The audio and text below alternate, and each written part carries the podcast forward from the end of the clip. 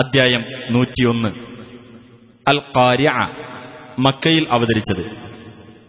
കാര്യ എന്നാൽ ഭയങ്കര സംഭവം എന്നാണ് അർത്ഥം ഭയങ്കരമായ സംഭവത്തെ അഥവാ സൃഷ്ടികളെല്ലാം നശിപ്പിക്കപ്പെടുന്ന അന്ത്യദിനത്തെ സംബന്ധിച്ച് വിവരിച്ച അദ്ധ്യായമായതുകൊണ്ടാണ് ഇപ്രകാരം പേരു നൽകപ്പെട്ടത് بسم الله الرحمن الرحيم القارعة ما القارعة ഭയങ്കരമായ ആ സംഭവം ഭയങ്കരമായ സംഭവം എന്നാൽ എന്താകുന്നു وما أدراك ما القارعة ഭയങ്കരമായ സംഭവമെന്നാൽ എന്താണെന്ന് നിനക്കറിയുമോ يوم يكون الناس كالفراش المبثوث മനുഷ്യന്മാർ ചിന്നിച്ചിതറിയ പാറ്റയെപ്പോലെയാകുന്ന ദിവസം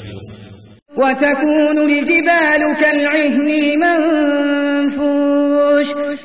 പർവ്വതങ്ങൾ കടഞ്ഞ ആട്ടിൻ രോമം പോലെയാവുകയും فأما من ثقلت موازينه അപ്പോൾ ഏതൊരാളുടെ തുലാസുകൾ ഖനം തൂങ്ങിയോ فهو في عيشة راضية അവൻ സംതൃപ്തമായ ജീവിതത്തിലായിരിക്കും وأما من خفت موازينه എന്നാൽ ഏതൊരാളുടെ തുലാസുകൾ തൂക്കം കുറഞ്ഞതായോ فأمه هاوية അവന്റെ സങ്കേതം